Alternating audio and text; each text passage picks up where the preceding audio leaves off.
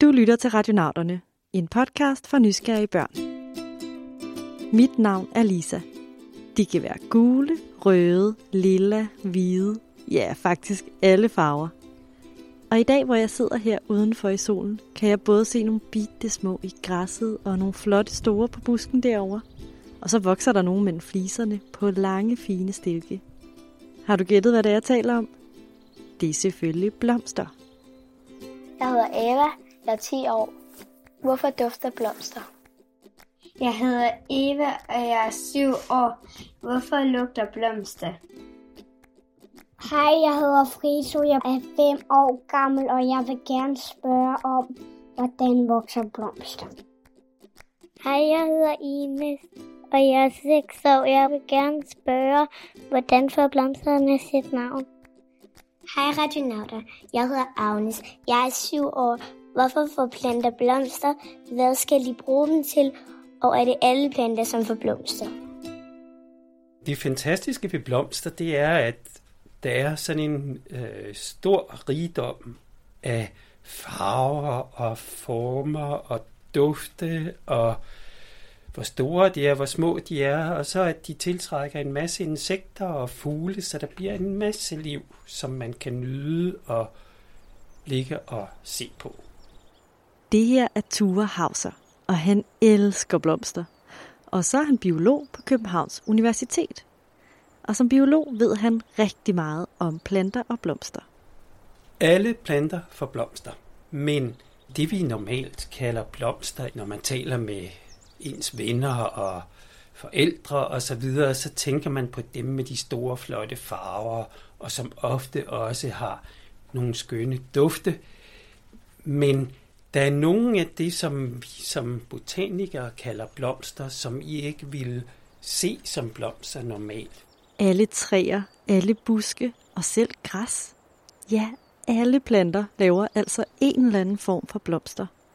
Men på nogle planter er blomsterne måske bitte små og uden flotte farver og ligner slet ikke en blomst. Nogle gange så er det faktisk sådan, så der er en hel masse blomster, som samarbejder og laver det, vi kalder for en blomsterstand, altså en samling af små blomster, og mange af jer vil kende mælkebøtten, så når I ser en mælkebøtte eller en solsikke, så er det i virkeligheden en masse små blomster, som er gået sammen om at danne en stor øh, blomsterstand, som vi så kalder for en blomst, men som i virkeligheden indeholder rigtig mange forskellige blomster. Så når du kigger på en solsikke, så kigger du ikke bare på én blomst. Alle de små brune prikker i midten og de gule blade omkring er hver deres lille blomst, der sidder helt tæt sammen. Og ligesom at planter er meget forskellige, det kan jo være alt lige fra et kæmpestort egetræ til en lille skovjordbærplante, så er planternes blomster altså også meget forskellige. I skal lægge mærke til dem ude i en skov eller ude på en græsmark. Selvom de ikke er så store, så hvis I sætter jer ned stille og roligt og kigger på dem, er de jo stadigvæk fantastisk flotte. Nogle gange skal man bare ned og kigge på detaljerne for at se, hvor flotte de egentlig er. Mm, den her dufter dejligt. Hvis du har mulighed for det, så kan du pause afsnittet lige nu og plukke en blomst eller flere. For så kan du sammen med mig og Ture dufte og kigge helt tæt på blomsterne. Men hvis der ikke lige er nogen blomster i nærheden, når du hører det her afsnit, så kan du altid lukke øjnene og forestille dig en blomst, eller måske tegne en selv. Solsikken, solsikken, det er mig. Jeg står her i haven og snakker med dig. Men når vinden den suser, så svejer jeg. Når vinden den suser, så svejer jeg.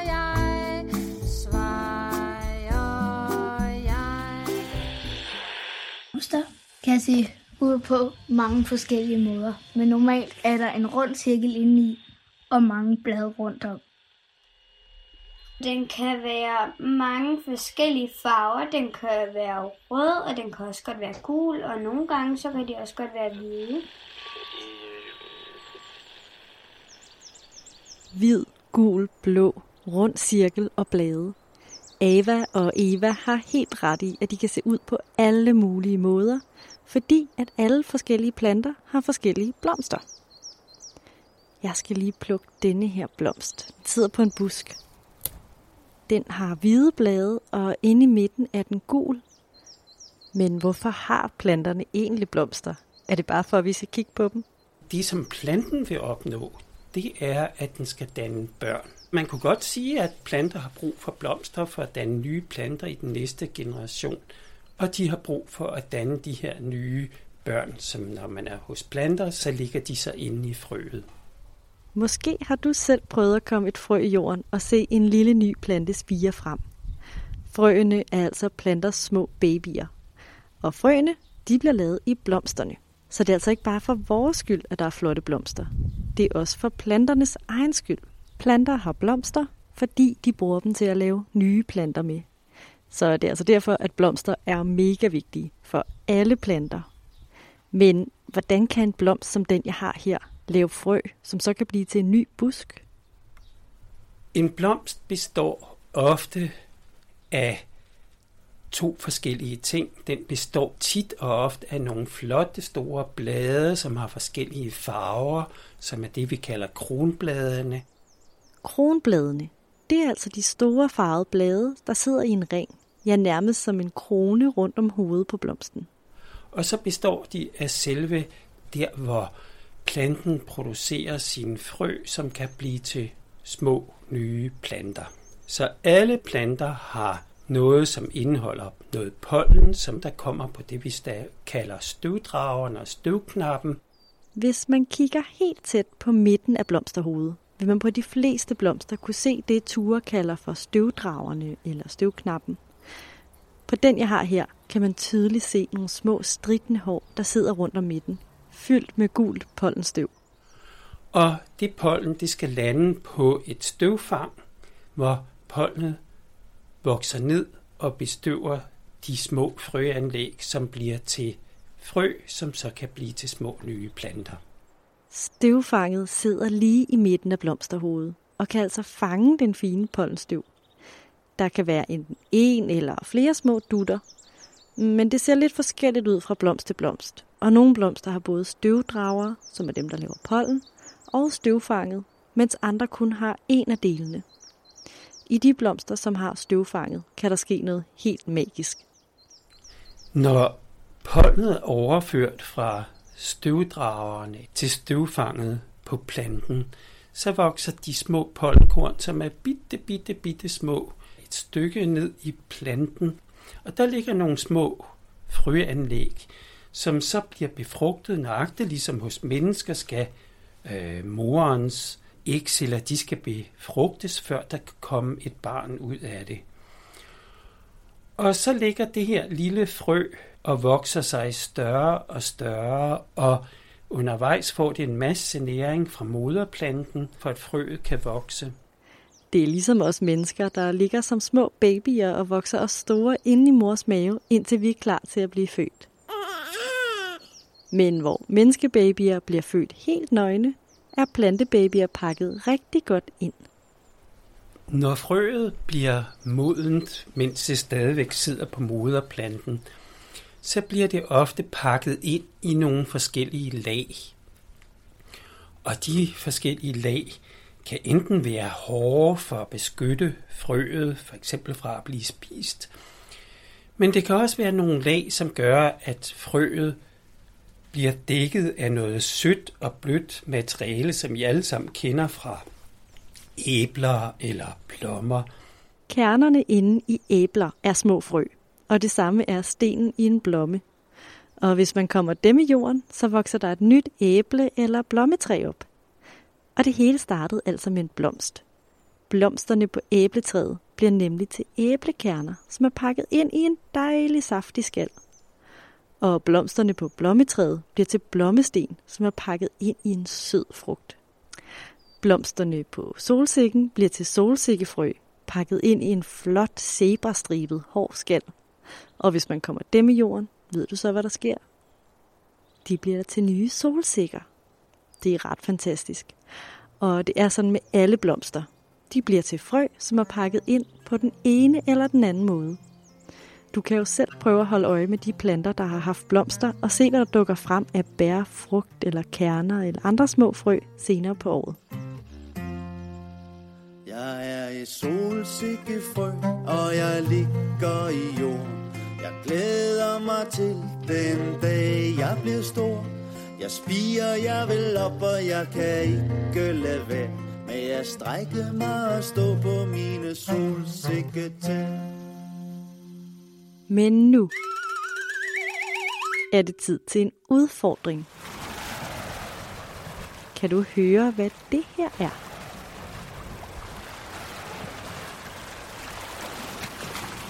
Det er et sted, der er rigtig dejligt at være om sommeren, når det er varmt. Men så afslører jeg heller ikke mere. Du kan få svaret sidst i afsnittet.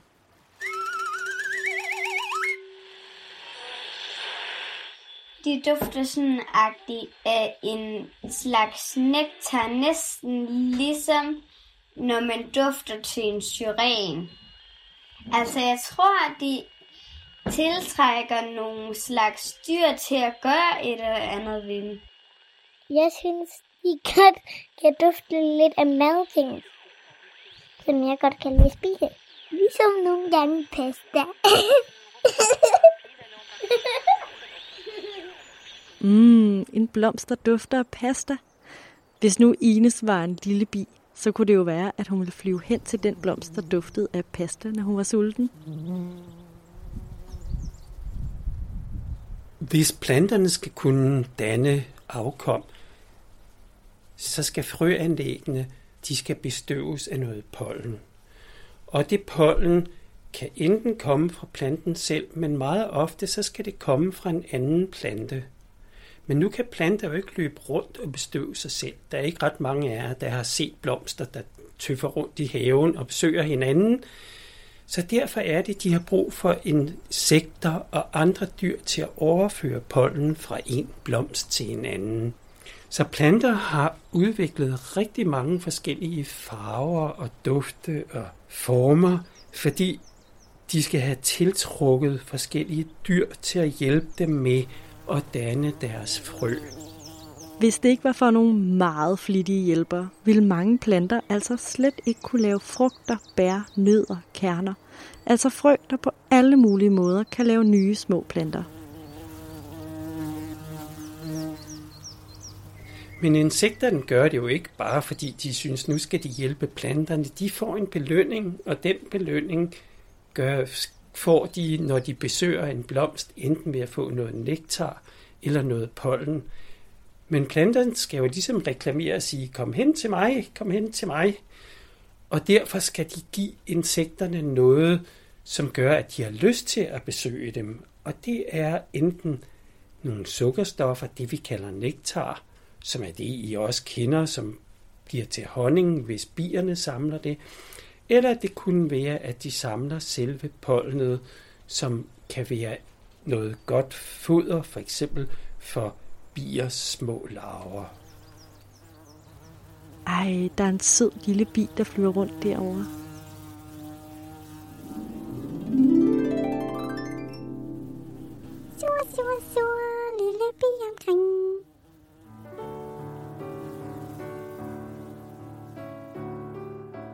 Bien Bent flyver rundt over den høje græseng, har fyldt med de dejligste gule blomster. Nu sætter han sig på en af dem. Bent folder sin lange snabel ud. Den ligner et langt og tyndt sugerør, som han bruger til at suge den søde nektar fra blomsten op med. Bent har det skønt, og han kravler rundt i blomsten. Hans krop bliver helt gul og dækket med pollen. Han flyver straks videre til en af de andre gule blomster og suger mere nektar op. Da han sætter sig på blomsten, drysser lidt pollen fra hans krop ned på blomstens støvfangere. Pollen er nu på vej ned i blomsten og vil senere blive til et lille bitte frø. Men det ved Bent ingenting om. Han slubrer videre og gnider lidt mere pollen på sin krop, som han samler på sine bagben.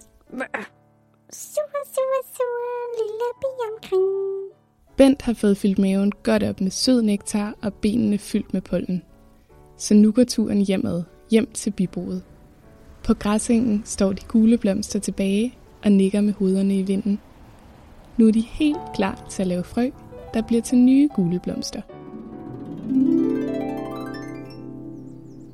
Det er altså derfor, at planterne har udviklet alle mulige forskellige dufte. Så både bier, men også sommerfugle, fluer eller måske en bille kan dufte at derover. Der er der et sted, hvor jeg kan flyve hen og få enten noget lækker, sød nektar eller god pollen til mine unger. Og når de besøger en blomst, vil de få lidt pollen på kroppen, som drysser ned på de andre blomster, de besøger. Og på den måde hjælper de altså med at bestøve en plante. Men det skal jo være en plante af den samme art. Så en mælkebøtte skal for eksempel have pollen fra en anden mælkebøtteplante, eller en solsikke skal have pollen fra en anden solsikkeplante for at kunne danne afkommende. Og ligesom at Ines måske vil besøge de blomster, der duftede af pasta, fordi hun rigtig godt kunne lide pasta, så har insekterne også deres livretter. Nogle kan rigtig godt lide duften af mælkebøtte, og andre elsker duften af violer. Så hvis de først har været henne i en viol, flyver de videre til en anden viol. Men det er faktisk ikke kun blomsternes lækre dufte, der lokker. Blomster har jo meget forskellige farver, og det er jo dels fordi, de vil tiltrække insekter og fugle og andre, der kommer og bestøver dem. Og så er det også fordi, de vil meget gerne have insekterne til at flyve lige præcis til deres blomst. Fordi når der så kommer et insekt, som bestøver lige præcis den blomst, der ser ud på en måde, så har den jo ligesom lært, at den fik noget ud af det. Og så er der en vis sandsynlighed for, at den nok flyver videre til en blomst, der ser ud på lidt samme måde. Og derfor er der en masse forskellige former og farver og mønstre i planter. Jeg kender en rose, en vintergæk, arantis. Så kan jeg huske navn. Jeg kender en rose og en mælkebøtte og også en bellis og en tulipan. Blomster har altså nogle meget fine navne. Men måske har du hørt, at blomster også har et andet navn, som er ret svært at sige. Nogle af jer kender måske også de gule blomster, som skinner, som vi kalder for smørblomster. Men hvis I snakker med sådan en som mig, som er videnskabsmand, så vil jeg bruge nogle mere præcise navne, og så vil de for eksempel hedde Ranunculus acris. Det er nemlig sådan i dag, at alle blomster har et navn både på dansk og et navn på et videnskabeligt sprog. Det var en svensker, Carl von Linné, som levede for 300 år siden, som fandt på, at alle blomsterne skulle have et fornavn og et efternavn, så alle i verden kunne tale sammen om blomsten. Fornavnet fortæller, hvilken familie af blomster det er, for eksempel Fregaria, som betyder jordbær, og efternavnet fortæller, hvilken art inden for familien det er. Det kunne være Vesca, og hvis man sætter dem sammen, så får man Fregaria Vesca, og så ved man, at det er et skovjordbær. Så det er sådan nu, at for hver planteart, for hver plantetype findes der et navn, som alle mennesker i hele verden kan forstå, fordi man har sat sig ned og blevet enige om nogle bestemte navne. Det er virkelig smart, og de der videnskabelige navne er ret seje. En mælkebøtte hedder for eksempel Taraxacum officinale. Det er nu lidt svært at huske, så jeg tror bare, jeg holder mig til mælkebøtte.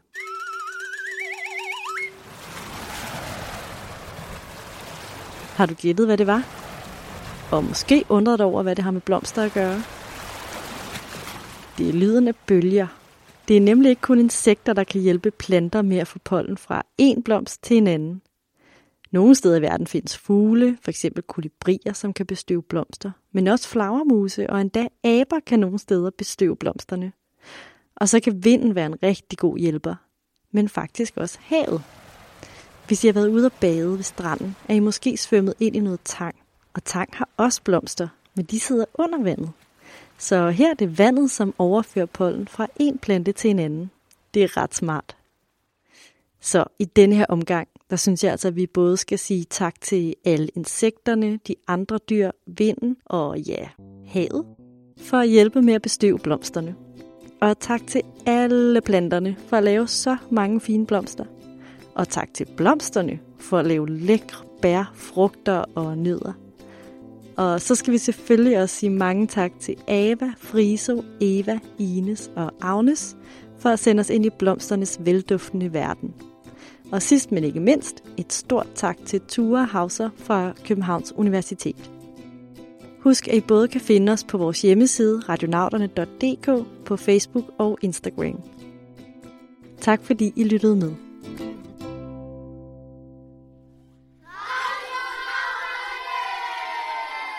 Radionavlerne er produceret af Karen Bryl Birkegaard og Lisa Bay med støtte fra Novo Nordisk Fonden. Med os i redaktionen sidder Elise Normand.